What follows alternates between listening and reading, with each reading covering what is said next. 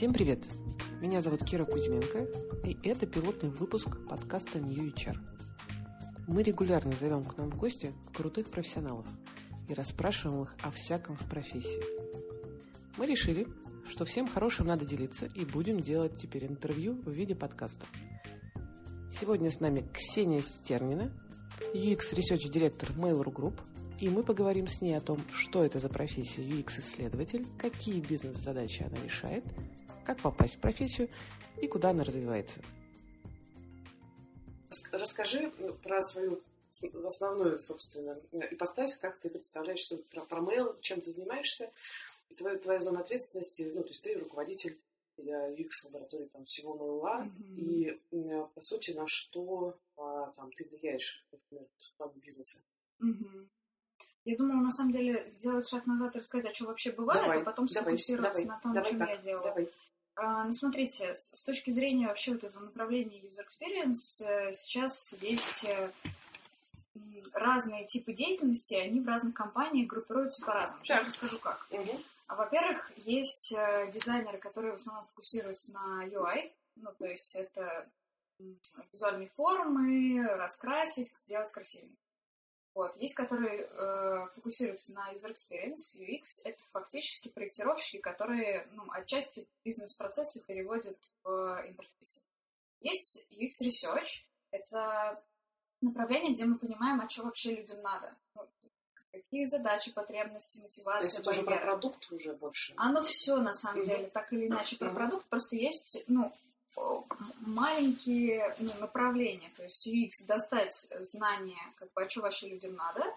А, проектировщик или UX-специалист он называется, он превращает это в некий макет того, как это будет работать. Мгм, мгм. Не раскрашенный пока, но может быть вообще там, условно, блок схемами нарисовано. Мгм, мгм. Вот. А UI, он уже переводит это все в формы, раскрашенные, потому что, ну, цвета тоже влияют на людей, да, там, условно, будет красной кнопкой никто не будет жать и так далее. Мгм. Это тоже влияет, это тоже про продукт. Ну, Мгм. просто э, погружение немножко разное. И в зависимости от того, как в компании сложилось, бывает как бы объединение по-разному. Бывает объединяют UX, UI дизайнеров, то Да, есть да, это да. тот, кто и проектирует, и раскрашивает, условно, мгм. а researcher отдельно. А бывает, э, и это э, называется UX-специалист, когда один и тот же человек, он и research ит, и проектирует, а Ага. раскрашивает кто-то другой. Просто отдельно. дизайнер какой-то. Да, отдельный Мгм. дизайнер, как бы визуальный дизайнер, как больше называют. И вот в зависимости от того, как э, в компании сложилось в какой-то момент времени, скорее всего, от того, когда пришел первый человек, который начал этим заниматься, какой уклон у него была специализация, дальше он как бы стал выбирать других людей, недостающих каких-то skill ов. И вот то, какой он был. Он был UX UI дизайнер или он был э, UX специалист, вот в зависимости от этого дальше начало э, формироваться. Вот. Плюс еще есть э, особенность по размеру компании. Естественно, в маленьких компаниях нужны люди многорукие, которые ну, будут все уметь делать, всякое разное. Мгм. Вот. А в крупных компаниях, соответственно, больше ценится специализация, то есть там разделение. Вот есть, э, в частности, в мейле есть ресерчеры, Мгм. есть UX, UI дизайнеры, но отдельно есть проектировщики. То есть, если задача простая, то это будет UX, UI дизайнер Мгм. делать. Если задача сложная, то сначала проектировщик, потом а, UI дизайнер. Ну, то есть, вот уже начинается такой микс. Мгм. Мгм. Вот. А, собственно, как в Мейле происходит, у нас, э, ну, тоже так исторически сложилось, мы с Юрой Ветровым пришли примерно одновременно, чуть-чуть я пораньше него пришла, и мы, как бы, вот как мы сформировали там, так вот там и сложилось. Вот э, у него команда UX, UI дизайнеров, и отдельно есть проектировщики, и отдельно есть визуальщики, но большая часть UX, UI дизайнеров. И получается твоя зона ответственности? Моя зона ответственности research, Ага. э, и, ну, несмотря на то, что до Mail.ru я проектировала тоже, в Mail.ru я уже не проектировала, ну, потому что уже есть э, люди, которые Которые это делают. Фактически мы просто достаем знания из юзеров, э, чем они живут, какие у них есть проблемы, какие проблемы не решены или ре- решены не оптимально. Вот. Это с точки зрения таких продуктовых гипотез, то есть что вообще можно делать. Вот. И с другой стороны, мы тестируем. А тестируем уже интерфейсы, прототипы, готовые продукты. Бывает еще иногда сейчас в компаниях, я это вижу, когда идет специализация ресерчеры делятся на две части. Одни, которые Product Discovery, привет, занимаются. О, Саш, привет. Вот. Product тех- Discovery. Да, Так, это что вот- такое? Это вот достают знания из пользователей, какие у них есть проблемы, какие барьеры, мотивации, то есть фактически идеи для нового А, продукта, вот. новых фичей. Это как раз скорее про новое что-то, да. Да. Мгм. А есть, э, ну, э, как сейчас вот в последнее время вижу, э, люди специализируются только на тестировании. Вот они- Это, наверное, когда большой объем задач, ну, только связанный с... э, ну. Скорее, опять же, если в компании есть люди, которые какую-то потребность закрыли, и они пытаются закрыть недостающую потребность э, людьми с вот с какими-то определенными скиллами. Мгм. То есть это вот сейчас, насколько я вижу, это не связано с каким-то размером а, компании или с какой-то Мгм. направленностью, а скорее вот, ну, идея такая, то есть в зависимости от того, какой человек, какие он покрывает Мгм. скиллы, Да, он себе ищет Ну да. еще вот то, то, что не закрыто. А мне казалось, что это больше наверное, каких продуктовых задач. Серии вот у нас много там старых продуктов, не знаю, надо понять, а как их надо обновить, и вот нужно там срочно там уйти в тестирование там текущих вещей. Ну, хотя нет, это все вместе, наверное. Там продуктовые Оно гипотезы все тоже, вместе. да. Ну, то есть ты э, что, что, что за продукт Discovery Мгм. такой? Какие вообще есть методы исследования? Как вообще это делается? Из чего состоит Расскажи, да. профессия? Мгм. Мгм.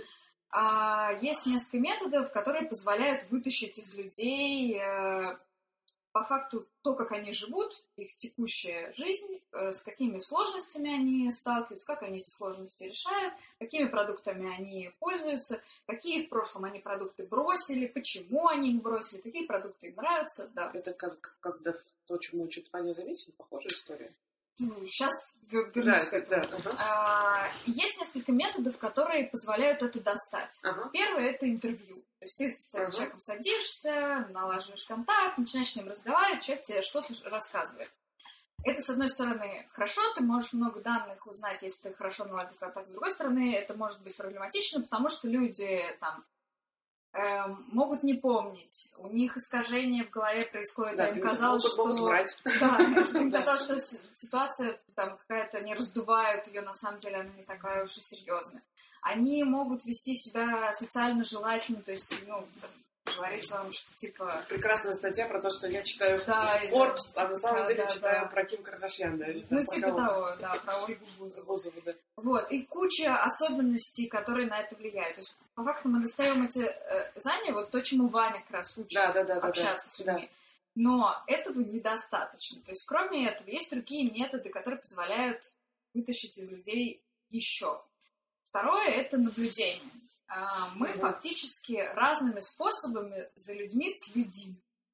А, Если раньше это было, то есть мы за людьми прям ходим, это как этнографические исследования. Ты приезжаешь там в Африку, Ну да, да, да. живешь, начинаешь наблюдать за людьми, как там эти аборигены что делают, фиксируешь себя. Вот, фактически метод тот же самый. Ага. То есть чуть-чуть позже это мы стали ездить в офисы к людям, глазами смотреть, записывать. Потом появились камеры, мы стали ставить камеры, записывать на камеру, что как люди делают. Сейчас у нас еще больше есть возможностей. Сейчас мы уже просто ставим на все их девайсы записывающие про- проги, которые могут писать их все девайсы 24 на 7. Смартфоны, планшеты, компы. Если нам нужны какие-то специализированные сервисы писать, мы изучаем, например, не знаю, только электронные почты. Вот мы записываем эти проги, типа, писать только почты. И смотрим, как люди почтой пользуются. Если нам надо шире, Мгм, вообще как жизнь человека строится. Например, когда мы изучали, как люди медиа читают, мы писали все, потому что, ну, медиа как-то откуда ты можешь? Могут мессенджер тебе прислать, могут соцсеть, ты можешь сам пойти на какой-то сайт, ты можешь с планшета, с компа, с э, телефона, Мгм. откуда угодно. Поэтому мы писали людей 24 на 7, все всех девайсов, мгм. потом у тебя куча видосов, и ты эти видосы отсматриваешь и, ну, формируешь какие-то паттерны. Мгм. Пытаешься понять, так, вот, вот отсюда, отсюда, отсюда читают, так, а вот она... И уже начинаешь... Частотность тоже, да, из серии, там что как работает. Частотность, Да. но она здесь не очень важна, М. потому что это качественное исследование. Мы М. пытаемся понять не разброс, то есть какое количество людей делают М. столько-то раз, а Мгм. скорее выявить какие-то паттерны. Например, а, мы увидели, что с телефонов люди читают лучше. Почему? Мы за ними следим, скорость. Мы уже начинаем читать с той же скоростью, с которой они читают. И видно, что они, как они скроллят, что они читают. На вебе они бум, прокручивают. А, интересно. Ну, Ага. быстрее. То есть меньший процент материалов Мгм. они Реально на прочитать. вебе прочитывают. То есть скорее они такие проскролливают быстрее и какими-то кусками вычитывают. А, А еще вот это вот, когда читаю, смо- как программа наблюдает за это, том, как ты взглядом. это, да, да, это а немножко другая А, история. окей. Вот это мы, это мы смотрим как бы за людьми в реальной жизни. Да. Вот. А трекер позволяет, это еще, еще один метод. Когда Ага. мы там людей сажаем в комнатку с айтрекером, если мы медиа, например, изучаем, то мы людей оставляем. Как пытаемся воссоздать реальные условия. То есть, короче, идея ресерчера не вмешиваться в жизнь человека, Ага. а максимально сделать все так, чтобы вот он в своей реальной жизни варился, даже если он к нам в офис пришел. А мы просто как бы подглядываем за ним, типа, что ты там делаешь. Вот. И там iTracker, например, позволяет понять, э, куда конкретно человек смотрит. Мгм. То есть выявить паттерны с точки зрения именно там, просмотра, прочитывания. То есть, например, там только цитаты читают. Или Да, да, да. вот была гипотеза долгое время, что люди э, читают, ну, проскролливают. А мы, например, в своем исследовании увидели, что люди внимательно читают кусочки, потом проскролливают, еще один кусочек внимательно, да, так? да, Так, какими-то Ага. блочками. Ага. Пытаются зацепиться за жирненькие, за буллеты, но не все подряд э, сканируют, а чаще всего кусочек выдергивает, кусочек выдергивает, а остальное Мгм. сканирует. Мгм. Вот, а была гипотеза, что люди теперь, ну, современные люди, у которых плохо все с концентрацией, Да. всякое такое, они все сканируют. Ага. Вот, мы выявили, что все-таки, когда тема интересна, они прочитывают ага. блочками. Ну вот, короче, идея какая? Что этих методов того, как э, вытащить данные из людей, их много. А, это что касается Product Discovery. Да. А что касается тестирования, Вот, это э, еще отдельная история. То есть по факту у нас есть какой-то интерфейс, то, как выглядит продукт, и нам нужно понять, насколько а, удобно, комфортно, понятно человеку свои типичные задачи в этом интерфейсе Мгм. выполнять.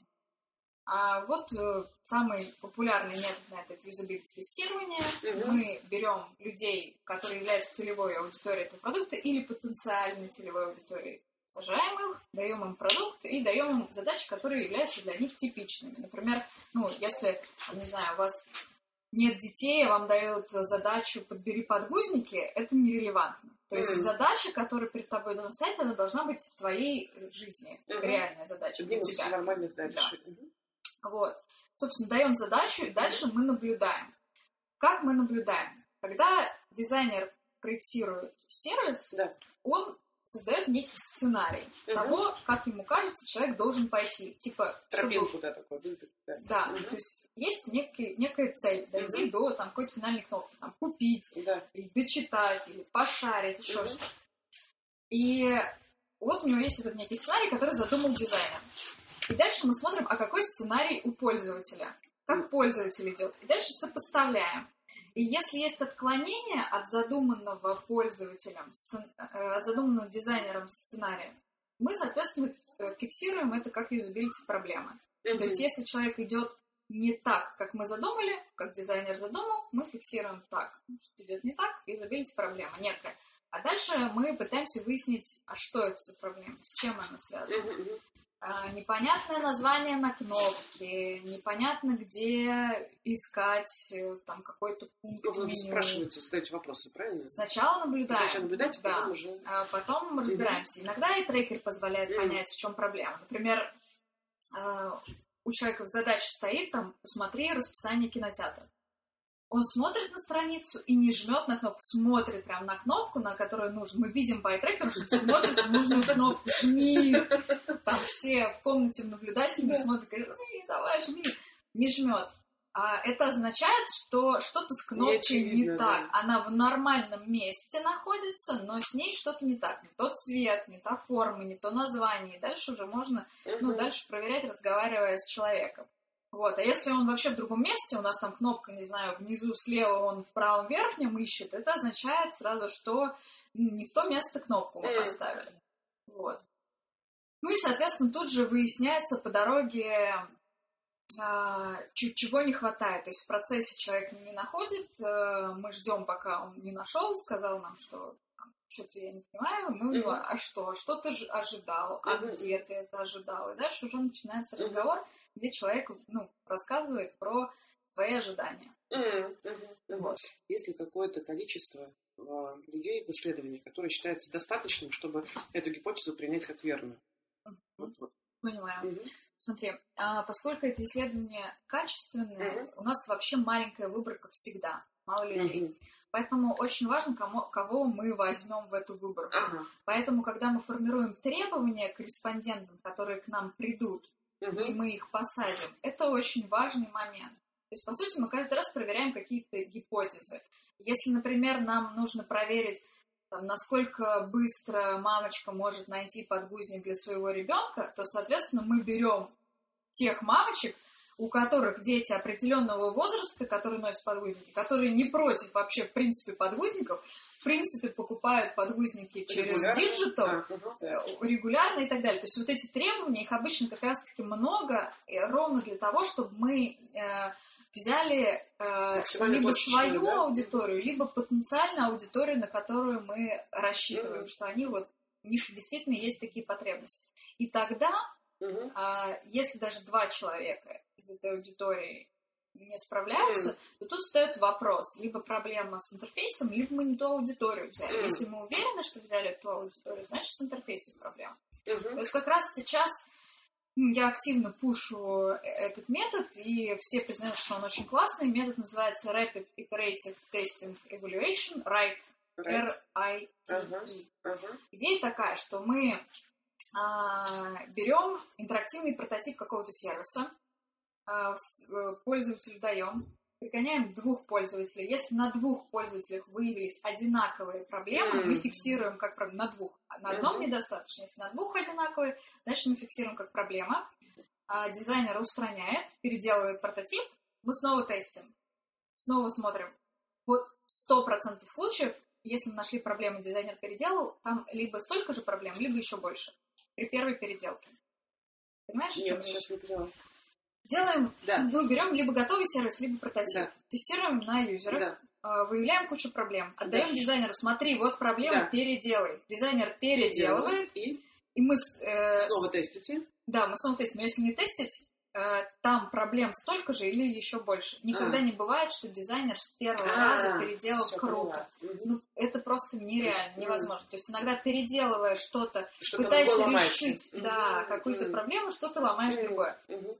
Поэтому мы делаем несколько итераций. Обычно достаточно 5-6 итераций для того, чтобы э, сделать ну, вот весь процесс прохождения по интерфейсу таким прям гладким, без проблем, без ошибок.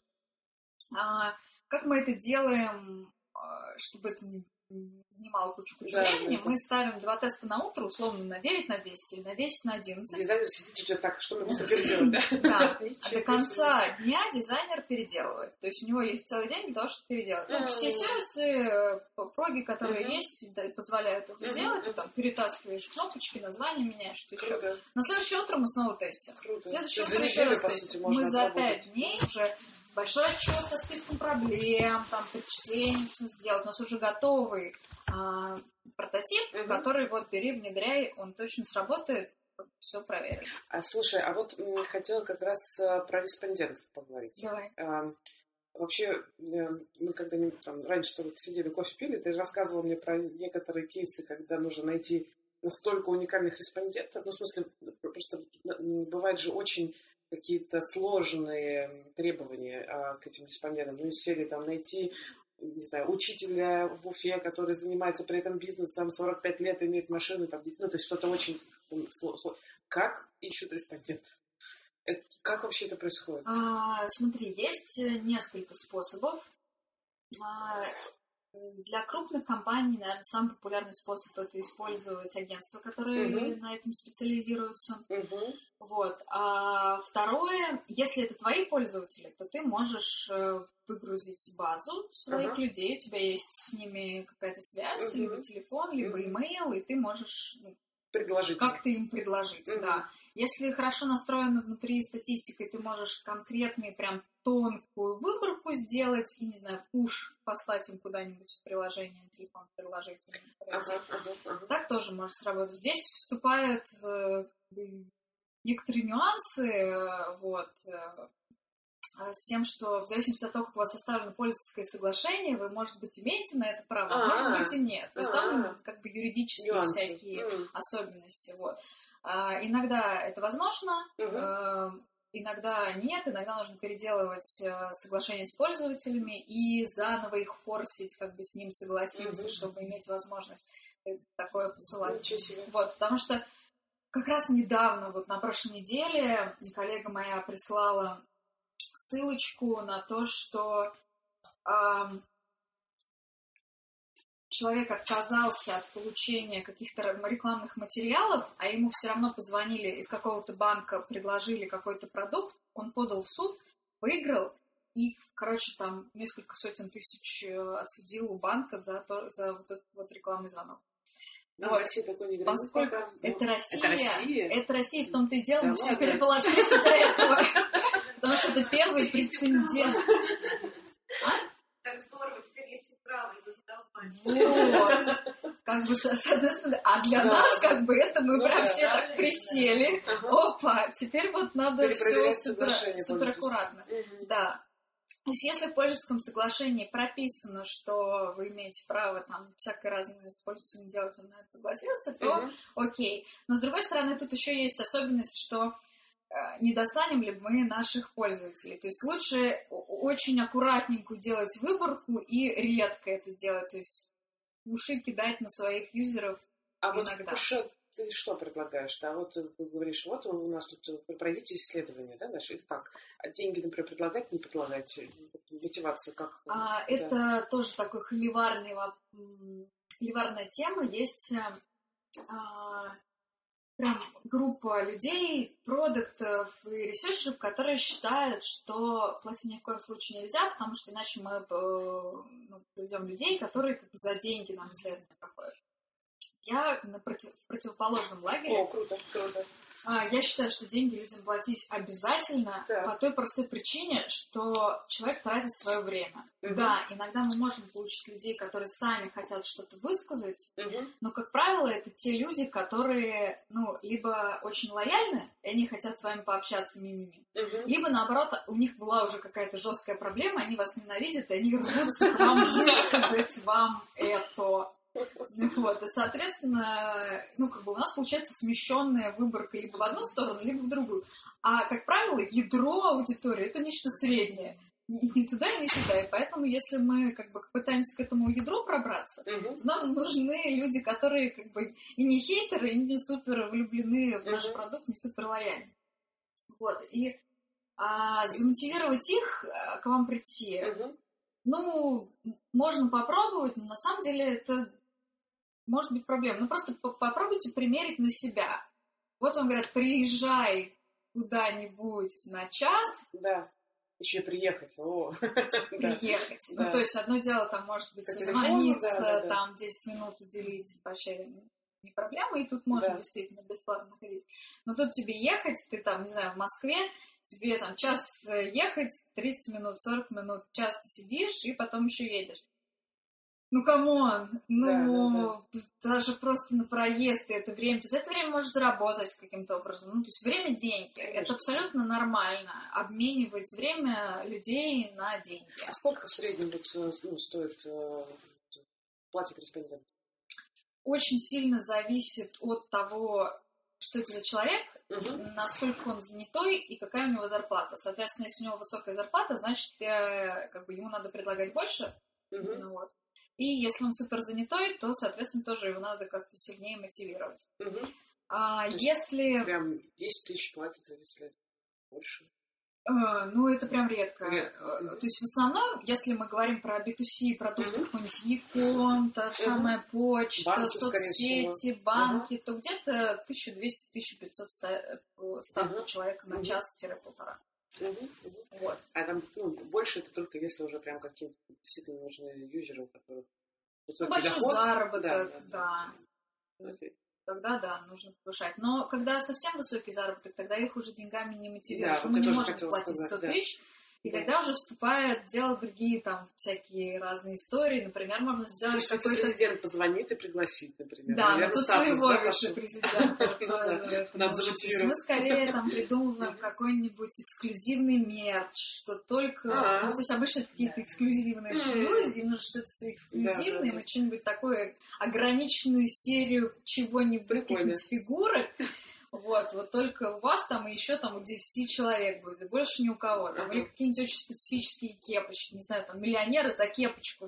Ну вот, как бы ты их не можешь мотивировать э, деньгами, ты, ну, интерес тоже такой, плюс-минус, э, вот, только если, ну, либо ты можешь замотивировать тем, что на основании ваших слов мы изменим продукт, но Да. тут надо быть очень осторожным, потому что если нет, то Да. как бы ты тоже ты очень сильно попадешь, да, то есть нужно коммититься на это, а, ну, не всегда готов. Допустим, одному человеку нужна фича, разработка будет стоить там несколько миллионов долларов, там, Да, и да, ты как бы такой пообещал, и типа, ну, что-то я передумал. Да. Ну вот. Прикольно. А получается в среднем, да, 1200-1500. Ага, хорошо. А, очень интересно, опять же, нам, как рекрутерам, все-таки методы поисков респондентов. Ну, то есть, если, то есть я правильно понимаю, что вот если человек, там, человек или э, там, команда занимается поиском респондентов там, самостоятельно, то есть сегодня мне нужны одни, там, через неделю мне другие, Да. и постоянно нужно вот раз, и при этом по чуть-чуть. То есть на- это не в смысле мне нужно просто поток настроить мамочек, которые там вот... и Да. это, это прям все время тык-тык-тык-тык, Все время разных-разных. разные, потому что мы разные гипотезы проверяем, да. Я, мне сложно вообще представить, как это, как, как ищется. То есть есть специальные ресурсы, а, например, поиска респондентов. А, Как выявляются вот эти вот критерии, например? Ну, расскажи. Ты немножко мне рассказывала в прошлый раз за кофе, просто интересно поподробнее про это. Ну смотри, короче, тут вступает такая очень сложная тоже тема. Есть специальные сервисы, на которых тусуются люди, которые постоянно ходят на исследования. А, А, специальные да, специальные опросные такие сервисы, вот, все знают там их адреса, все ресерчеры там зарегистрированы, Мгм. следить, не, не появляются ли их требования там. они там прям с А, Они прям сидят, э, да, и на все откликаются. Наша задача не дать таким людям к нам пробраться ни в коем случае. Почему? Потому что эти люди, они часто уже не имеют какую-то другую работу, они постоянно ходят по исследованиям. Офигеть. С ними есть особенность, а в Москве это супер распространено. Да? С ними есть особенность. Она состоит в том, что, во-первых, они там, ну, выбирают себе что подороже, и, соответственно, Врут. как бы приврут Да. запросто.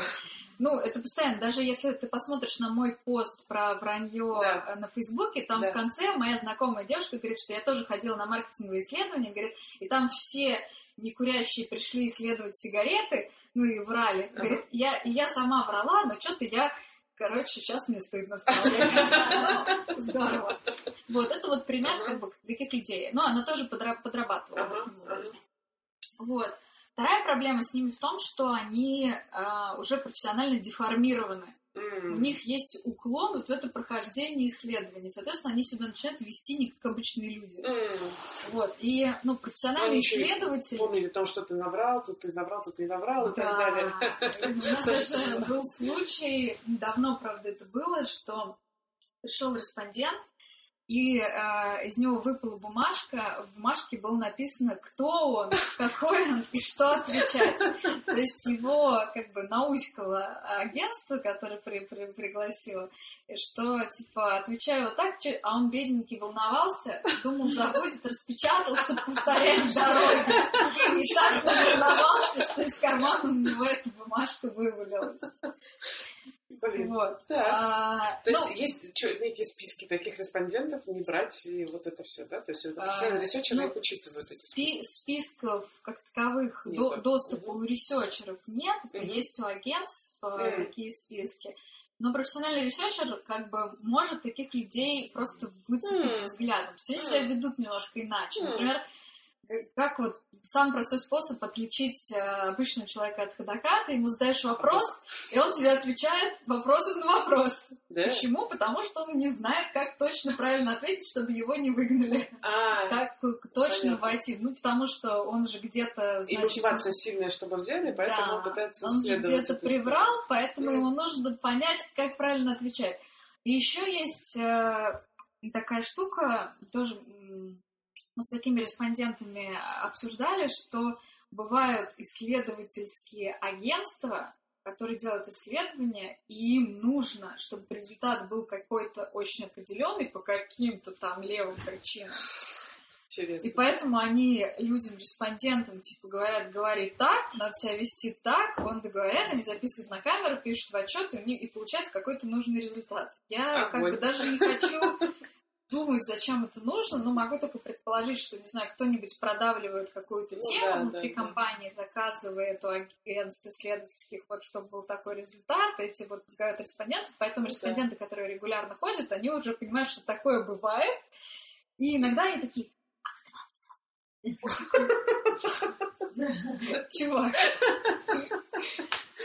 Вот, и это сразу выдает Ну да. человека опытного. Ну да, да. Да, когда человек ну, как бы такой первый раз, он обычно такой оглядывается, такой, «Ой, где, куда мы идем, а что сейчас будет, вот. Да, да. А кто опытный, он такой, а я один час пришел, и ты такой понимаешь, так, значит, на фокус-группах уже был, значит, уже знаешь, что можно собираться несколькими, значит, Ага. э, как бы, ну вот, уже как минимум э, Ага. один разок ты точно побывал. Вот, и дальше ты на него с прищуром как бы смотришь, задаешь вопрос, если прямо нормально отвечает, быстро, без задержек, без попытки проанализировать, как бы, что тебе надо, То норм. то как бы норм. А ходаки, они обычно вот... И прям сразу отказываетесь и типа до Да, свидания, сразу говорим, типа, спасибо, спасибо. Ну, Мгм. как бы пытаемся выяснить, где, где прокололся, Мгм. вот, ну, дальше спасибо. Если это через агентство, то это очень просто. Мгм. Если агентство нам при- приходит людей, мы им пишем, типа, «Э, товарищ, как бы, ходок, Да. при- приведите другого. Все. Окей. И там бесплатная замена, по сути. Да, да. А агентство, получается, а, вы, э, вы как э, ну, заказчик платите агентству за тоже за голову, да, какую-то Да. Мгм. И, соответственно, там есть бесплатная За голову. За голову. Ну, за приведенного респондента. Так, и хорошо, значит, нужно отсеивать этих ходоков а, и как-то находить э, нормальных людей, которые вообще не сидят на этих форумах. Как? А, ну смотри, самый а, такой способ, самый популярный долгое время был, а, сейчас он тоже используется, но как бы уже перестал быть самым популярным, это снежный ком. То есть, по сути, если ты собираешь базу, у тебя есть какие-то твои друзья, знакомые, Так. твоя некая база людей. Ты начинаешь их дергать, а ты такой, а ты подходишь, не подходишь, Ага. задаешь им открытые вопросы. Ага, Там, ага. типа, а ты пользуешься магазинами там, для покупки электроники в Да. интернете? Или Ну да, а какими ты да, да, пользуешься? Ты говоришь, таким, таким, Ага. таким. А что ты там покупал за последние три месяца? Ты такая, типа, вот это, вот. Ага. Такая, ладно, спасибо, не подходишь. Но э, ты говоришь, ты не подходишь, но дай, пожалуйста, друзей, которые тоже покупают и так далее. И ты Мгм. прозваниваешь друзей друзей, потом друзей друзей друзей друзей, и вот таким образом наращиваешь базу. То есть это Раньше, такие когда- супер-нетворкеры, вот эти Да, да, вообще. вот, э, ну, э, э, рекрутеры или полевики их называют, да, которые ищут респондентов, то есть фактически коллеги. Да, да, да, да, Но- но немножко, Да. но немножко, да, др- другая история, то есть им нужно супер быстро найти э, людей, и, ну, там не надо думать про мотивации, какие-то Да, да, фит, то есть фактически только по требованиям. То есть вот этот снежный ком, раньше они работали по тетрадкам, и у них были толстые тетрадки, ну, вот, толстые То тетрадки, в которых они записывают людей, телефончики, них Анкеты, некое описание, да. А сейчас, э, ну, у них у всех э, есть какие-то свои ресурсы, типа групп-чаты, группы в соцсетях, э, сайты, что еще, то есть вот все что-то такое. Сейчас э, Мгм. в большей степени, эм, не в большей степени, наверное, примерно половину времени эм, кидают в разные группы по интересам. Ну, например, нам нужны игроки. Соответственно, Мгм. выходят группы игр определенных, которые нам интересны. И туда постят объявление, что Мгм. вот у нас исследование, давайте откликайтесь. Мгм. Они проходят анкету, в анкете как раз скринирующие вопросы открытые, а ты там то или то или то. Жмак, жмак, жмак, и в конце, получается, подходит то нам или нет. Ага. Проходят, А, и, ну. соответственно, Окей. те, кто прошли, им предлагают вот такое время, даты. Мгм. Окей. И в основном все-таки все вот эти вот исследования, это должны быть офлайн или лично, и уже да? Не всегда. Бывает, да, онлайн? Бывает онлайн, э, разные на самом деле бывают. Если нам, например, нужны люди в регионах, то это точно онлайн, и, соответственно, мы можем с ними созвониться по скайпу. Если нам нужно увидеть их экран, мы можем попросить их расшарить свой экран Мгм. с нами и записать. А, Это может быть телефонный звонок, если нам не нужно человека видеть. Это может быть опрос. Иногда бывает у нас такой микс качественных, количественных методов, а, когда нам нужно собрать информации качественную, то есть не просто, чтобы люди про- протыкали что-то, а что-то нам написали, но побольше, чем, не знаю, 10, там, допустим, нужно 200 ответов. Тогда мы просим распространить э, ссылку на наш опросник специально, и там людям, которые заполняют что-то, там пишут прямо от руки, эм, потом им платится какая-то маленькая денежка на Мгм. телефон. Например, у меня был такой кейс, когда нам нужно было понять, что люди ищут в мессенджерах. М, Ищут в мессенджерах. Интересно, так. И что они ищут, А, интересно? Не скажу. Результаты исследования не скажу. Но вот такой метод очень прикольно сработал, когда расшарили ссылку, и лю- лю- людям прям так и написали. Напишите, типа, коротко, деньги не заплатим. Напишите развернуто ответ, Ага. Что там искали. Эм, Ну, соответственно, получите оплату. И получилось очень круто. То есть некоторые прям такие трактаты писали, расписывали, где, как, что. Ну, условно, ты там ссылку потерял в Мгм, мессенджере или а, фотку какую-то ищешь, контакт, что-то Ну еще. Ну, вот такого типа э, поиск в мессенджере. Они там писали какие-то такие штуки, думаю, блин, неужели такое Неочевидные, да, такие? А расскажи еще, может быть, какой-нибудь пример вот, не, ну, не, не- нетривиального а, исследования, вот, гипотезу, которую проверите. Ам, Слушай, ну они все Нетривиальные. тривиальные. Ну, из прикольного, наверное, то, что сейчас эм, все позитивно реагируют, всем интересно, это нейрофизиологические исследования. Расскажи, что это такое.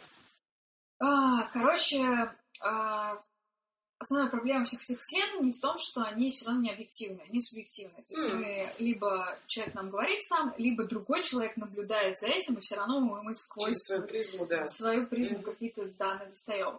Все стремятся к объективности, то есть понять, а что в реальности происходит. Мгм.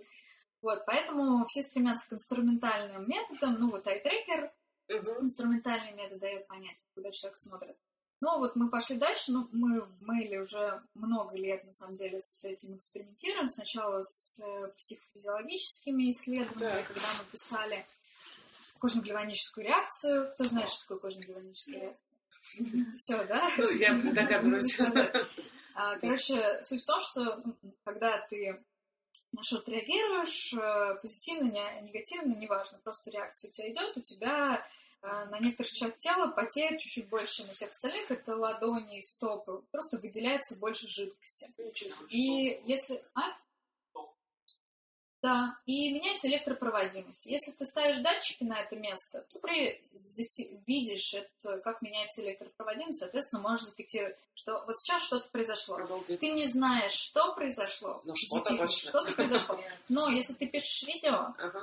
то ты можешь попытаться сопоставить, что, что было сейчас Мгм. с человеком, что он делал, куда он смотрел, а, и как бы его реакцию. Там куча с этим проблем, например, а, этот КГР, он, э, кожно-галлерическая Мгм. реакция, он индивидуален по людям, то есть ты не можешь А. схлопнуть по всем людям. А, Потом Реакции у него есть разные, да. задержка, А, а, 2-3 секунды, это ужасно гигантская задержка, и она немножко по-разному. То есть, короче, куча-куча особенностей, которые не дает тебе, ну, очень быстро делать. Плюс куча шумов, то есть это, ну, ну, долго нужно с этим работать, чтобы что-то получить. Тем не менее, мы были у нас есть. интересные истории, да, где удалось с этого что-то получить. Вот, плюс мы а, дыхание мерили, к- э, ЭКГ, ЭКГ. Да, ну это вообще было безумие, конечно. Мы сидели там, а, лекции смотрели, как вообще сердце работает. Потом мы поняли, что мы сейчас сдохнем, и мы перестали работать, и мы только там пытаемся это изучить. Вот, и уже времени прошло, то, наверное, года два, чуть Ага. побольше, я познакомилась с ребятами а, факультета психологии вышки. Так. Вот, и они как раз нейрофизиологией занимаются. И они искали выход на бизнес, потому что у них есть методы, есть подходы, но нет задач, на которых Мгм. это реалистичных задач, на которых это можно опробовать. А я искала как раз э, Методы. Да, Да. методы, которые быстрее, точнее, четче Мгм. будут выдавать результат, и у меня куча как раз бизнес-задач. Вот мы на этом схлестнулись, мы больше года экспериментировали на играх, вот, что позволило ребятам доработать э, эту методологию, и сейчас, ну, с уверенностью можно сказать, что мы можем понимать а, каждый момент времени, что человек испытывает. Э, Это полюс эмоций, позитивные или негативные. А Как, как, как это работает? Это шапочка ЭГ, А, надевается на голову. и Вот. там это как вот в там, так деле, торчат оттуда. достаточно провода? забавно выглядит. То есть ты надеваешь шапочку ИГ, а потом у тебя такой большой шприц с здоровым таким металлическим конечником. В нем э, специальный электропроводящий гель. Ты этим, значит, э, этой металлической этим шприцом соскребаешь верхний слой кожи. Ты что? где. Это не больно, все понятно. Потом волосы будут блестящие, шелковистые. Вот, это даже полезно. Ну вот, значит, соскребаешь этот гель, проводишь э, Ага. для того, чтобы электропроводимость была хорошая, ставишь э, датчики, На голову. вот, потом а, со специальным оборудованием смотришь, чтобы действительно все проводимость была хорошая. Вот, потом, значит, человека оставляешь наедине там, с точкой, он на нее смотрит, успокаивается, потому что эти все операции человек возбужденный, он уже возбужден не, не из-за того, что он с каким-то материалом взаимодействовал, а он, просто, в принципе, от всей этой ситуации. Все уходят, Вот, он остается, мы в другой комнате следим, такие, так, не успокоился, не успокоился. сидим, ждем, пока он успокоится. О, успокоился, окей. И дальше а, уже исследователи не заходят в комнату, потому что люди реагируют на людей всегда, Мгм. поэтому как бы будет всплеск, и мы уже не увидим реакцию Мгм. ни на что другое, кроме как на человека. Вот, соответственно, даем какие-то стимули и материалы, которые человек смотрит. И Мгм. мы записываем, это либо игра, он играет, либо Мгм. это рекламные ролики, какие-то обучающие ролики, просто видосы, баннеры, картинки, что угодно. И дальше мы что мы можем понимать? Да, это полюс эмоций, Ага. позитивное или негативное. Ничего себе. Дальше это, по То с сути, помощью датчиков, по да, сути. это градус эмоций, то есть насколько сильно проявлены позитивный негатив. Это, ну, мы называем это irritation, же отражение, но в купе с позитивным это смех, Ага, в купе с негативным это гнев. Ага, ага. Ну Вот. И э, вовлечение. То есть насколько Вовлечение, человеку э, интересно сейчас делать то, что он делает, либо наоборот ему скучно. То есть он как бы Концентрация, да, выпал, такая? да. М. Обалдеть Вот. вообще. А, в смысле, просто понять, Как как, это, да. технически, то есть это насколько активно у него конкретные зоны мозга, насколько рассеяно внимание, то есть активно сразу в разных зонах, может сфокусироваться так, что На самом деле все сложно. Ну, да, это связано с зонами, но дальше э, это ПО, которое все это обрабатывает. Мгм. И это все ну, пр- прям достаточно сложно, серьезно. То есть это куча алгоритмов, которые Мгм. уже существовали, и плюс э, вот эти вот наши проработки на э, наших задачах, э, где оттачивалось это все, и мы сопоставляли да? М. то, что человек нам говорит после, что он как бы там испытал опросники, заполняет, и мы это сопоставляли долгое время, чтобы понять, что действительно настроен верно. Вот. И по людям по-разному, что вот разные люди на одну и ту же штуку реагируют все одинаково, мы понимаем, что да, окей, так, вот так вот реагируют. Прикольно. Круто. Вот. У меня была смешная история еще до этого, там несколько лет назад. Мы еще, кроме этого всего, что я рассказала, мы еще миограмму записывали. Это движение мышц. э, Как бы по-простому, если двигаются щеки, это улыбка. Если двигаются лоб, это ну, ты Да. хмуришься, ты недоволен. Ага. Позитив, негатив, грубо говоря. Ну да. Вот. И у меня как-то в какой-то момент времени была, как мне казалось, гениальная идея. Я сейчас возьму картиночки или видеоролики короткие, которые, как мне кажется, должны стопудово вызывать вот эти эмоции. Я, я типа запишу, у меня будут некие паттерны, Да, да. дальше эти паттерны буду накладывать и типа смотреть, что все, я увидела там ту или иную эмоцию. Вот, и мы тестировали это на сотрудниках Мейла, Так. А, и в как, в как, э, как бы, ну вот, тестили, тестили, потом возвращались в комнату и обсуждали то, что было. То есть возвращали эти картинки, снова их показывали и голосом обсуждали. И вот с, с одной бывшей коллегой, она сейчас уже не работает, э, значит, она... Я чувствую, что что-то не так. Так. Ну, вот. А э, там картиночка была а, мужчины, у него то ли на щеке, то ли на руке лежит младенец. Вот. И вот это все, я думала, стопудово умиление. Ну, стопудово. То есть милее вообще ничего не придумаешь. Вот. А дальше вот я чувствую, что-то вот... Не та реакция, не, да? не- не это. А э, проявляется это так на лице. Это небольшая мини-улыбка. И больше ничего. Ну, то есть, ну вот, стопудово умиление. Ну. Чё ты вот. И значит, ты просто вот на каких-то уже на каком-то бэкграунде по опыту не понимаешь, что где-то что-то не так. Я начинаю медленно, потихоньку, наверное, минут 10 мы с ней это обсуждали, я из нее вытягиваю, что что вот, а ну вот, а что вот. Короче, выяснилось, что несмотря на то, что у нее есть здесь, она терпеть не может внешний вид младенцев, просто вот тошнит ее от, ми- от внешнего вида младенцев. Более того, она испытывает по этому поводу нехилый такой э, стыд. Стыд еще. То есть эта фрустрация в купе со стыдом дала нам улыбку. Обалдеть. Вот. И тогда я поняла, что, блин, кажется, если срабатывает. Хочешь еще чай? Нет, нормально.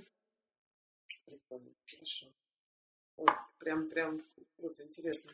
Ну вот, из того, что вообще еще ресерчеры могут делать. Например, у нас э, был опыт э, помощи компании не купить э, там, другие компании. О, Например, как, ничего себе. ам, Не купить другие компании. Да, например, э, ну, Mail часто э, покупает что-то, Да. там, в том числе игры, например. Да. И э, в частности мы помогаем принять решение покупать или не покупать. Например, вот у нас был опыт, не скажу про какую Окей, игру, да. но ам, выходила игра, какое-то время там была популярной, и была гипотеза, что если мы ее возьмем, локализуем, она тоже будет у нас популярной. Мы взяли, собственно, эту игру, взяли а, игроков, поставили им на домашние компы, а, и они, собственно, в нее играли, потому что нам нужно было посмотреть не просто фидбэк, там, не знаю, первого часа, Да, игры, да. а чтобы они подольше поиграли, Конечно. понять, как бы, ну, Возвращаемость есть. ли, да, их или нет? Ага. у нас был опросник регулярный, мы с ними связывались, созванивались. Ну и по итогам оказалось, что что-то как-то не очень. М, вот, что-то они как-то вот Не вау. не, не вау. Вот. И это в том числе помогло принять решение Очень круто. отказаться в покупке. Очень круто. Э. А, а давай поговорим про команду, про найм и поиск людей. Вот, расскажи, сколько у тебя человек? Так, сейчас десять, через три недели будет один. А какие а, профи- ну, профили людей? Кто, кто это? Бэкграунд? Не, не, в смысле, это researcher ы, это, да, это Все researcher ы. все researcher ы, researcher ы. Это прям команда researcher ов. да. Вот, а тогда можешь рассказать э, как раз про бэкграунд researcher а там в целом. То есть откуда вообще люди идут в researcher ы, как их оценивать, э, как ты их, как ты их оцениваешь, например, какие компетенции должны быть у researcher а. Ну, поговори пожалуйста. Больше всего идут из психологов, Мгм. Вот. эм, Немного идут из социологов, но с социологами есть проблема, сейчас расскажу, какая. И технари. Технари, в смысле, там разработчики? Ну, Даже какой-то IT. какой-то Ну, IT. вот у меня А, бэкграунд, например, IT. а, Computer Science. О, ничего себе. Окей. Так. Психологи, э, социологи и вообще там в целом IT. Мгм. Мгм. Да.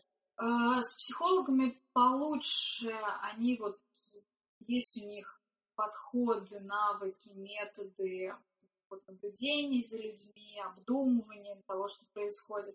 Социологами вроде, казалось бы, эта профессия даже ближе к исследованию, чем психолог, но с ними есть проблема, что они привыкают все у людей спрашивать. То есть социология, она направлена на то, что ты говоришь с людьми и их спрашиваешь. И Мгм. вот у меня из последнего опыта найма прям несколько человек с бэкграундом социологов э, ну, рассказывают, как, как они будут исследовать. Ну, я спрошу. а, я все спрошу, не просто про прошлое, но я и спрошу, а будешь ли ты таким продуктом Так пользоваться? нельзя, да. Это Unreal, потому что Да. никто из нас не может сказать, будет ли он в будущем чем-то пользоваться. Мы можем нафантазировать Да. это запросто, да, нет, но это не будет иметь отношения к реальности Вообще, никакого. да, да. И доходило до того, что, ну, соискатель говорит, а, я говорю, ну, а куда кнопку ставить? Говорит, ну, я тоже спрошу. Я говорю, ну, давай, вот я респондент, э, скажи мне. Говорит, ну, куда бы вы поставили эту кнопку? И я так, типа. Короче, э, может быть, кто, кто не понял шутку, это очень плохо. Да, да, Потому да. что если да, респондент да. будет там всё это все проектировать, то вообще ты зачем? Да. Давайте наймем этого респондента в дизайнеры, и пусть он сидит, э, передвигает эти кнопочки. Вот, у социологов есть вот такое Мгм. вот смещение, Бага такая. да, в спрашивать людей все и полностью доверять им. То есть не наблюдать, не смотреть. Вот вообще UX-ресерчеры, самое главное э, качество — это умение абстрагироваться от слов, наблюдать за поведением и дальше сопоставлять слова. Если они совпадают с наблюдениями, то мы их как бы оставляем. Если они противоречат, то мы слова выкидываем. То самое главное — наблюдать за поведением. И, наверное, убирать свою интерпретацию по возможности. То есть ты не интерпретируешь, что, наверное, он поэтому делает. То есть тут же тоже... Это гипотеза, Гипотеза, ты а, окей. вправе Мгм. формулировать такие гипотезы, Мгм. там, по каким причинам, но дальше ты должен проверить. То есть ты не говоришь ни о чем, как о факте случившемся. Ты Мгм. можешь что-то говорить, но проговаривать это для себя и для всех, что это твое предположение, которое следует проверить, и Мгм. проверить его надо там так, так, Так-то, так-то. Окей. Так, а, значит, психологи, социологи, а эти, э, люди из IT, как они, а, когда приходят в research?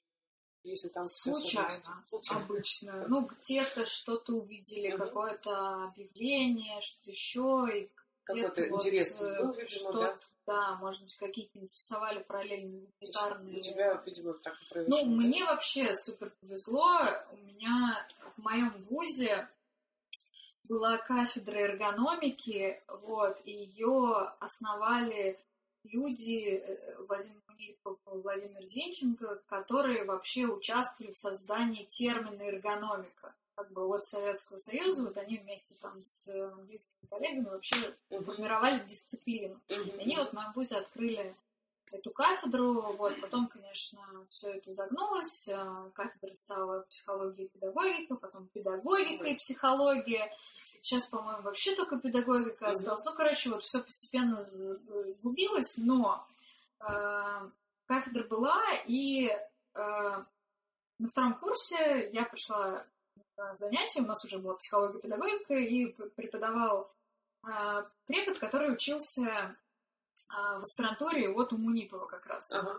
Вот. Препод этот, это, ну, если там в индустрии будешь копаться, это Костя Самойлов. Он Мгм. сейчас работает, работал долгое время в Гугле в Лондоне. Мгм. Вот сейчас у него своя компания в Лондоне Мгм. по research у. Вот. И когда я услышала этот предмет, о чем он, я такая, о, звезды сошлись. Вот все, что мне интересно, как раз смесь э, э, гуманитарных дисциплин и Точность, не IT, да. Вот, и все, я, я фактически к нему пристала, и говорю, все, мне супер интересно, что читать? Он такой, вот это, я там через несколько дней прихожу, прочитала, следующее, прочитала, следующее. Вот, короче, я просто к нему как банный лист прилипла, он такой, ну, давай, походи со мной, вот я проект делаю. Ну, я начала ходить, и постепенно, в общем-то, так, Класс. так, и, так и не отлипла. Так, а, а расскажи, пожалуйста, как ты, как ты оцениваешь кандидатов, которых ты? Какая у тебя методика оценки? На что смотришь? Даешь ли тестовые вообще? Как, как это Мгм. происходит? А, у меня есть э, свой список вопросов, который проверяет разные скиллы. Так. И хардовые скиллы, и софтовые. Мгм. Ам, Хардовые скиллы, они в большей степени связаны с знанием, методик и умением применить э, в нужный момент. Мгм. Фактически я формулирую ну, какую-то задачу типичную. эм, Например. а, так, например, к тебе приходит э, два дизайнера, Так. они по отдельности работали над созданием прототипа интерфейса одного и того же продукта. Мгм. Каждый топит за свое решение, Мгм. и к тебе пришел продукт и говорит, э, Какое? подскажи мне, какой из них лучше, что делать. Ну, соответственно, ты должен понимать, какая методика Подходит лучше сыграет, случае. да, Ага. как именно это провести, как именно скоммуницировать это и для Как продукта, и А, еще скоммуницировать же еще Да, важно. ну потому что там же люди включаются, да, да, да, вот. И, ну, соответственно, проанализировать, какие данные дать. Так, это про знание методики, умение при- применять. Да? По сути, ты даешь кейс и смотришь, как человек э, это его раскладывает. А какие софты? На какие софты ты смотришь? Ресерчеру очень важно в какие-то моменты времени услышать всех. Мгм. Ресерчер часто такой переводчик внутри команды для всех, то есть он должен со всеми Мгм. всеми поговорить, всех, такой, да? да, Мгм. всех э, понять, все боли, проблемы там и прочее.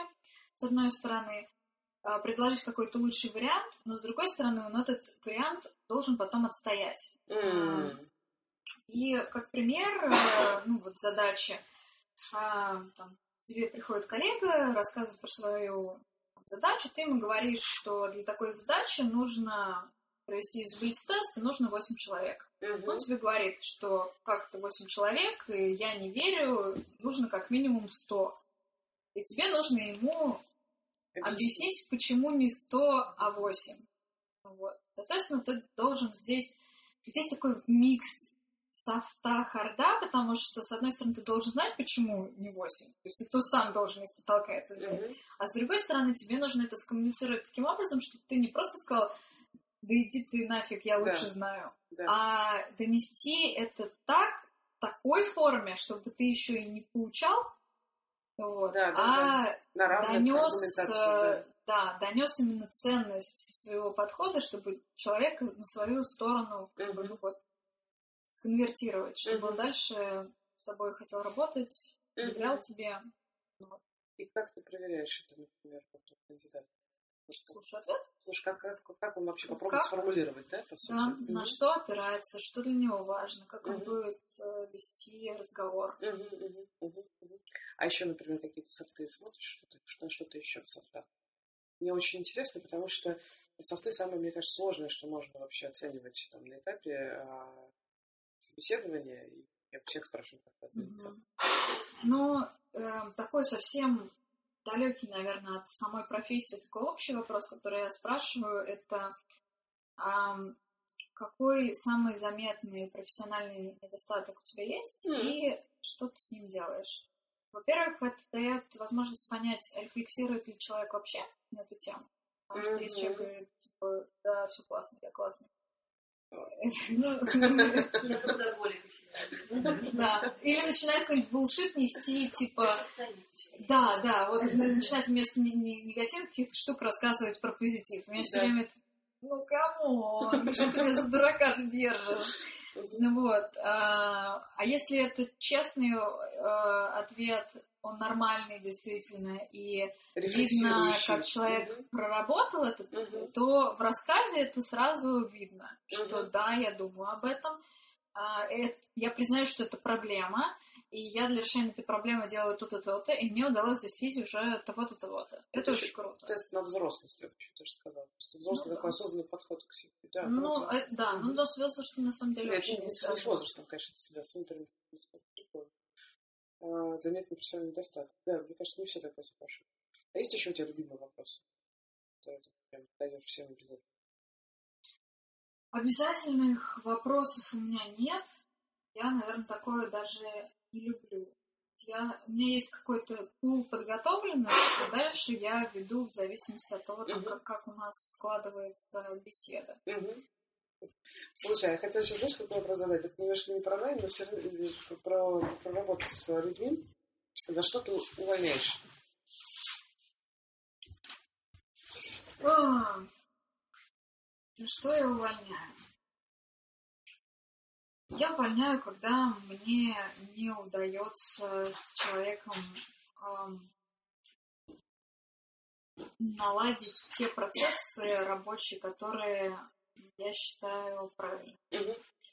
Я не так много увольняла за все время, Мгм. вот, но на самом деле так получилось, что за последние полгода увольняла дважды. Мгм, мгм. И оба этих случая, они про, про то, что у меня есть некое понимание того, как надо работать, Мгм. Я сразу стараюсь это понимание донести Мгм. от самых первых собеседований, даже от описания вакансии. Мгм, мгм. И эм, дальше, если люди коммитятся на это, мне кажется, что они готовы на все эти процессы, а потом по дороге получается, что Нифига. нет, и я начинаю общаться, рассказывать, Мгм. что мне кажется не очень правильным. мгм, мгм. Давай попробуем что поделать на эту тему. Вот. Если я вижу, что процесс улучшения идет, ну, окей, классно, просто Мгм. растем. Мгм. Если процесс улучшения не происходит, то, соответственно, мы расстаемся. Мгм, мгм. Здесь очень много про как раз, наверное, такую взрослость в формате принятия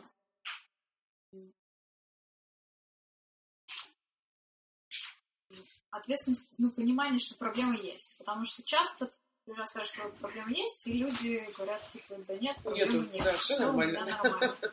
Ты говоришь, Так и должно «Нет, быть, да». э, Вот она проблема. И человек начинает искать причины, там, не знаю, я сейчас не буду юморить, но, типа, не знаю, там, правительство, американцы, Господи. там, не знаю, э, мама, бабушка, соседи, кошка, ну вот это вот все. Вот, вместо того, чтобы понять, что как бы да нет, просто у тебя есть проблема, но Мгм. если ты признаешь ее, вы должны с ней что-то сделать и э, мгм, мгм. исправить.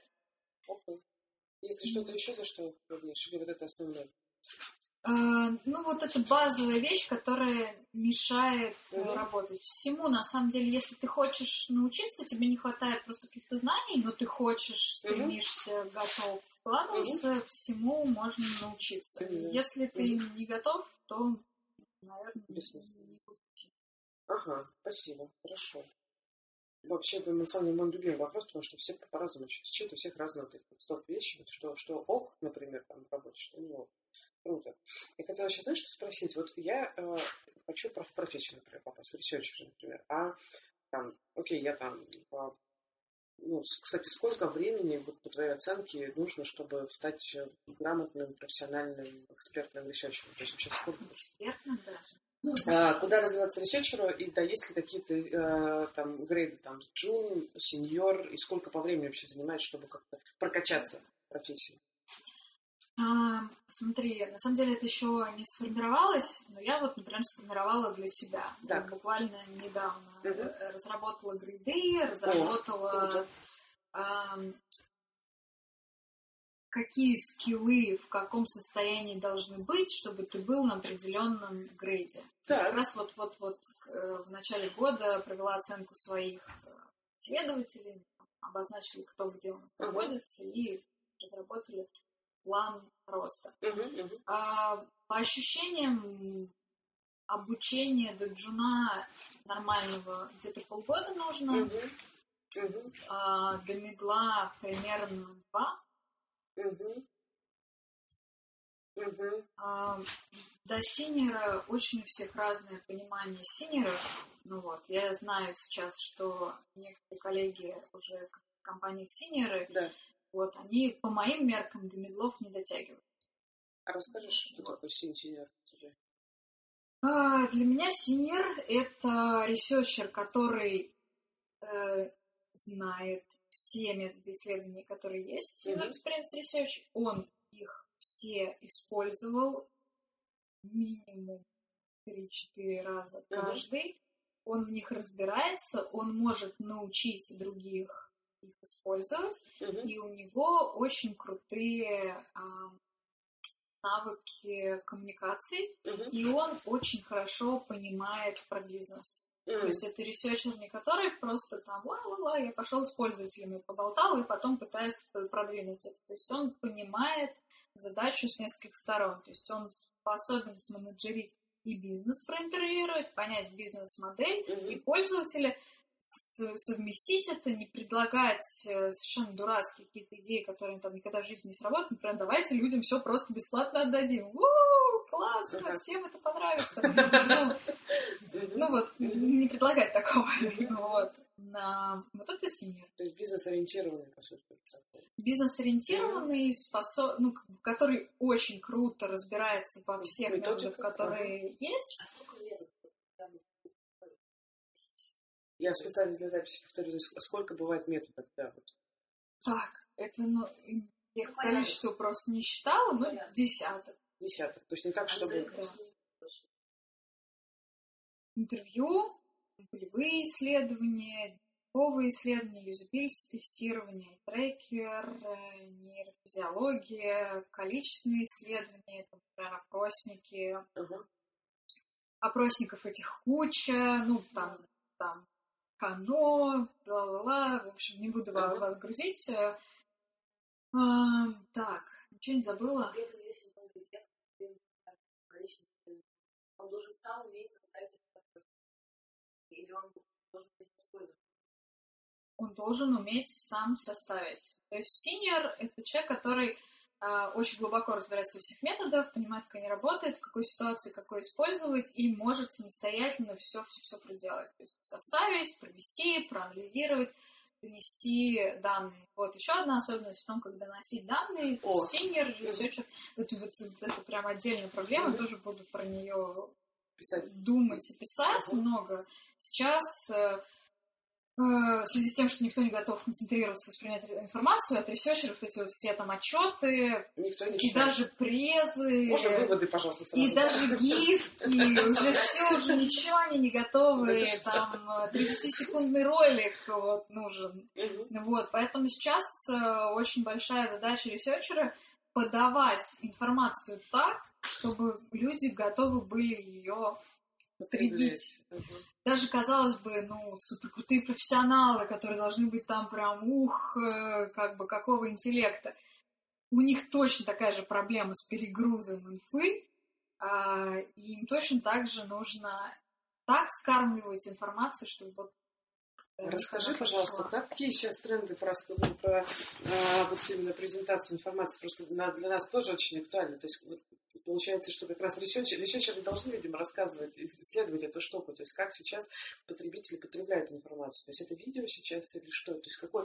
Я слышала, например, что сейчас есть какие-то исследования про 11 секунд, когда человек вот именно может концентрироваться на чем. 11 секунд, господи, говорят, в, прош... там, в прошлом десятилетии было 12. В десятилетии 11, ну, со- сокращается. Вот.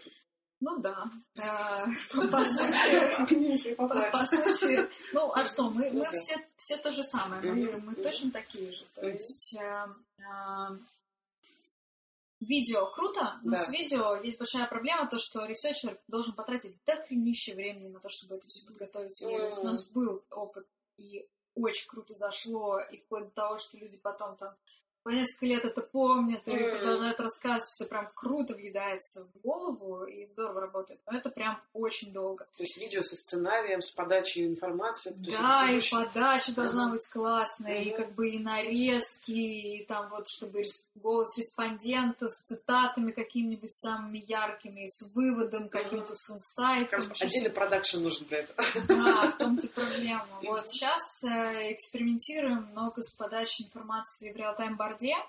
Так. Ну, знаете, Да, да, да, да. Realtime Board, ну, по сути, некий mind map, в котором ты разным способом группируешь данные. То есть Мгм. ты их либо а, в Customer Journey Map выставляешь, то есть это некий путь твоего юзера, как он использует продукт там, с какими-то интерфейсами, а либо ты группируешь по типам пользователей, и Мгм. там можешь инсайтиками дать, тут делают так, делают так, делают так. Если хочешь, можешь раскрыть и чуть подробнее почитать, можешь еще немножечко раскрыть и почитать цитаты. Ну, то есть, насколько ты готов вот прямо сейчас, да. Если совсем не готов, то у тебя там будет э, э, несколько блочков с инсайтами.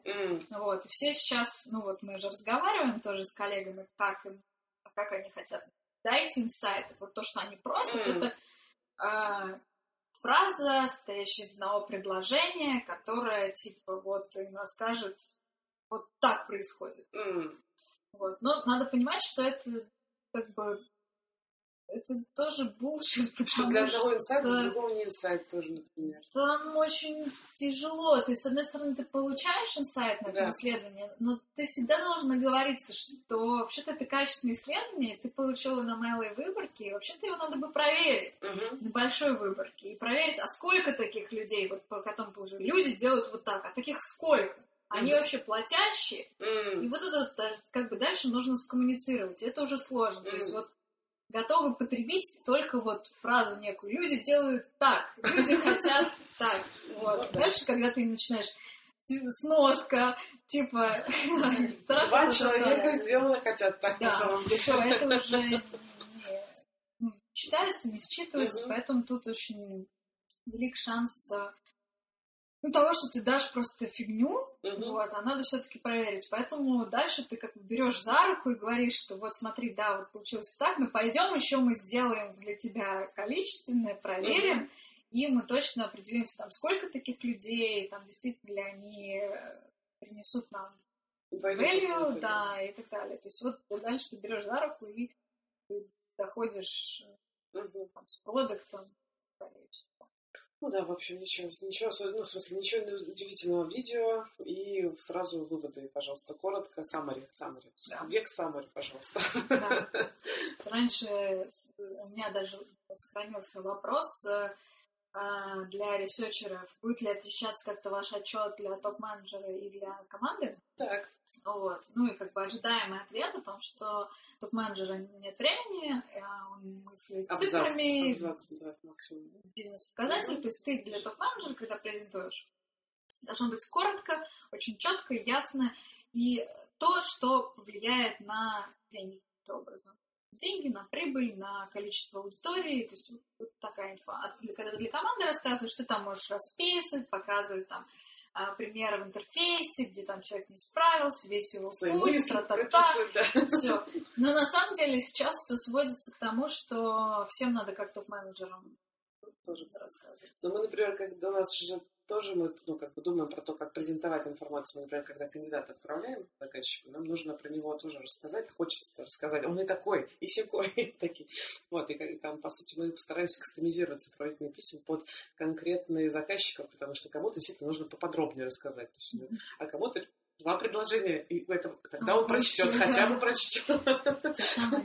Еще хотела спросить а, про профессию, в смысле, куда она движется сейчас, то есть вот именно такой будущей профессии, как, как она? вот именно как раз более точечное исследование, когда вообще убрать а, из исследования м, фактор, ну, фактор человеческий, то есть вот, интерпретационный фактор в эту сторону. Может быть, что-то еще есть интересное. Ну, это имхо. Мгм. Но Ну, конечно, да. я сейчас, наверное, может быть, расстрою с вами имхо всех коллег. А, Ощущение у меня такое, что ну, мы все больше будем отказываться от людей везде. М-м. И в том числе будем отказываться от ресерчеров, а, в том смысле, что сейчас уже как бы идут в эту сторону разработки, что сервисы будут условно подстраиваться под пользователей. Сейчас уже в некоторых компаниях есть э, миллионы тестов, проходящих одновременно, АБ-тестов, Мгм. а, и, по сути, они еще лучше делают, чем этот Репрезентативные. юзабилити тесты. Мгм. Да, ты с юзабилити тестом понимаешь, почему, и Да. можешь подумать и что-то испробовать. Да. Но то, если ты автоматизировал это, то ты просто количеством перебором Мгм. даже быстрее и круче найдешь какой-то вариант, какой-то нужный размер, кнопки, цвет, ее место, название вот, пе- переформируешь вот эти вот все пути. Вот. И ну, как мне кажется, все, все движется к тому, что будут системы, которые будут анализировать и очень много знать про нас, про каждого пользователя, Уже и под нас особо. уже будут Да. делать, типа, а, ты вот такой, вот на тебе вот так. Кас- кастомные какие-то Да. вещи уже, да? Да. Ну, соответственно, тут э, а, исследования вот в классическом смысле, которые есть Мгм. прямо сейчас, они будут не нужны. Но э, до этого момента, я думаю, что будет некий промежуток, когда э, эти исследования, которые делаем сейчас, мы, они тоже будут а, в каком-то смысле автоматизированы. То есть должны быть сделаны четче, быстрее, результаты выданы еще быстрее, условно. То есть ты сегодня пришел, там, завтра это все провели, послезавтра у тебя уже результаты. То есть, если возвращаться к тому, что э, в будущем, возможно, в принципе, можно будет от, э, убрать человеческий фактор и все автоматизировать, все исследования автоматизировать, даже вот бизнес-задачи из серии покупать мне э, некоторые бизнесу эту игру покупать, тоже можно тоже. То есть просто Да. отслеживая там, ну. Просто выдаешь каким-то людям, а, они играют, Да. ана- автоматически Да. анализируется их вовлеченность мгм. уже по косвенным признакам. По сути, будет идут скорее вот именно в формировании этих программ, ну, программ, систем оценки, Вот да? кто точно не, не потеряет работу, так это программеры. Программеры потерять работу. Не А, потеряют. не потеряют, ну да, да, да. Ну, то есть, по сути, Да. э, любая работа, которая есть, там как-то связана с гуманитарной, она Мгм. должна плюсом иметь программирование, и тогда ты будешь крутой. Всегда так, кстати. Даже рекрутер. Даже рекрутер очень проверен. IT-рекрутер. Круто. Есть у нас еще вопросы? Слушай, прям офигенно. Спасибо тебе большое. Спасибо, Ксюше, за интересный разговор. Это был пилотный выпуск подкаста New Chair. Подписывайтесь на наши каналы и следите за новыми выпусками.